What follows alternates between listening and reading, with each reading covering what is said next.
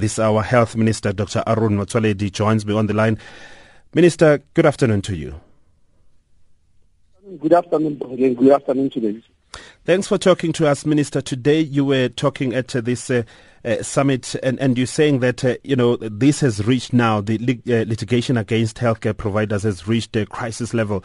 Just talk us through that, because now we're hearing that, health practitioners are now shunning medical specialties. Yes, that's true. That's true, Bongo. What's happening is we have noticed that over the years, especially in the past 5 years, the incidence of medical litigation has gone high. The number of litigations has gone sky high. It has rocketed. But so is the amount being claimed. The Medical Protection Society, for instance, was giving us figures that only a decade ago, something that for which a claim will be 4 million rand. Today, it will be about 40 million. It will have increased about 10 times. So the amount claimed and the number of claims have skyrocketed. And that is the problem that we are faced with. The second problem is there is a belief that this whole issue of litigation is because of, poor quality in public health care, as people always say, which leads to serious negligence. Now, the litigation we are talking about is happening in both public and private. That means it's the whole spectrum of the healthcare system. Whether you are in public, whether you are in private, as long as you are in healthcare, you are affected. Hello? So, Minister, this then will suggest that... Are you still there? I'm here, Minister. Can I just finish? Sure. Yes.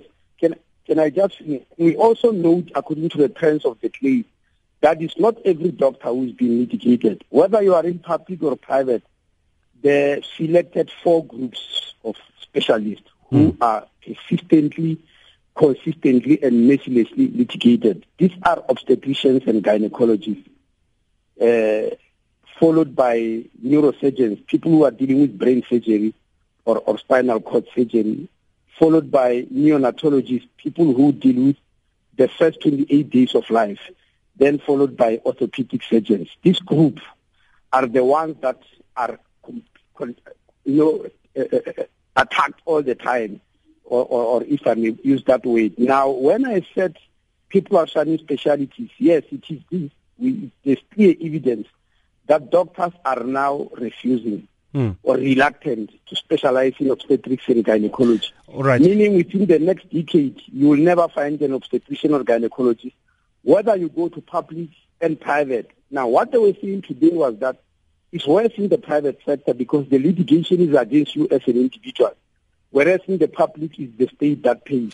So, all right, Minister, I just need to clarify this issue, because it sounds to me like all of a sudden there is a campaign of some sort, or there's something that is pushing this. You are saying that the lawyers who are involved here, some of them really are just it's pocket lining phenomenon. So meaning that they've seen an opportunity to make a quick buck, isn't it? Well, there is definitely negligence and malpractice. But I am seeing what you are noticing, the big spike, we know what has caused it, Bondi, fortunately. Hello? Yes. The big spike of why suddenly, and I'm sure you are aware that there are even adverts in the newspapers, etc., is that in the past, quite a number of lawyers used to get a lot of money from the Root External Fund, the RAF, the Root External Fund, in motor vehicle extent, the claims that we're doing on behalf of clients. Sure. And you are aware that there was a massive abuse there until the Root External Fund collapsed. You are aware that it did collapse. And it's in very huge areas. Now they have to change the manner in which they were working. They have to change the law. They have to change the claim procedures. They have to reduce amounts of money paid, etc. Because of that, they realize that this is no longer a no-go area. And we believe most of them started looking for greener pastures. And the greener pastures were found in health, especially in these 4 specialities, because the chance of making a mistake are always there. And I want to correct this point. We are not saying negligence does not happen. Sure. It does happen all over the world. But we are saying we are faced with a crisis, and we are told we are not the only country that went through this. America went through it in the 70s and 80s. It's very scary. Went through it, etc. It's very scary, Minister. You're saying, for instance, that in the next decade or so, we'll run out of these, specialists because doctors are too afraid now to, especially in the private sector. What are we then doing as government, as South Africa, to deal with this and attack it head on? Yes, Bongi, it's scary, but just before I respond to you, let me tell what's happening. We are getting reports here of specialists in private sector. As I said, doctors are now reluctant. Those who are already inside, if they are still young, they are now branching to other areas. They say, look, I've done obstetrics and gynecology for 2 years. I'm still young, I can branch and go to do psychiatry or surgery or something. Those who are old are only doing the gynecology part. I'm sure you are aware obstetrics and gynecology are two sort of disciplines in one, whereby gynecology is about the women's diseases and obstetrics is about pregnancy and childbirth. That means from the time the woman is pregnant until she delivers a baby 6 weeks thereafter. That's obstetrics. Now we're getting reports here where doctors are saying, look, I will deal with the gynae part, that's the disease of the woman who's my client who's been coming to me. The day she falls pregnant, I'm going to ask her to go elsewhere. I no longer touch a woman who's pregnant. So that's why we are saying in the next decade, you will go to a private hospital, private sector, and find no obstetrician and gynecologist. That's a very scary thing, but all the facts are pointing in that direction. Now your question is, what are we doing? That is why we call this summit today. We had a speaker from the World Health Organization, Dr. Valentina Hefner from the World Organization in the European region, who was telling us what actually happened in Europe about this issue. We have got Dr. Howard, who is representing the Medical Protection Society. The Medical Protection Society is a society where doctors buy this indemnity insurance in case they are sued. And the Medical Protection Society covers 240,000 doctors worldwide, but only 24,000 in South Africa.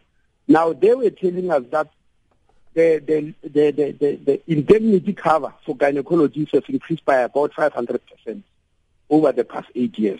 It's no longer affordable to them. In other words, it's no longer affordable to practice as a gynecologist because in the first place, you need that five. In terms of figures, about 5 years ago, you need 76,000 rand to buy indemnity cover as a gynecologist. Now you need 450,000. If you don't have it, you simply cannot practice.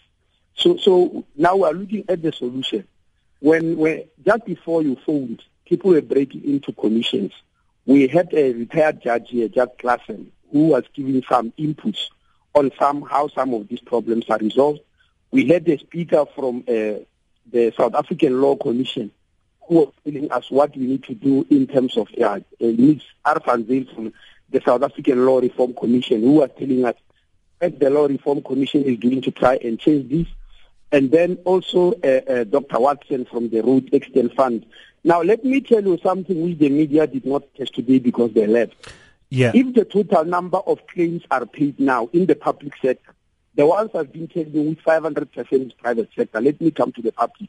If all of them amount claim is paid now, it will amount to the 20% of the total health budget of the country.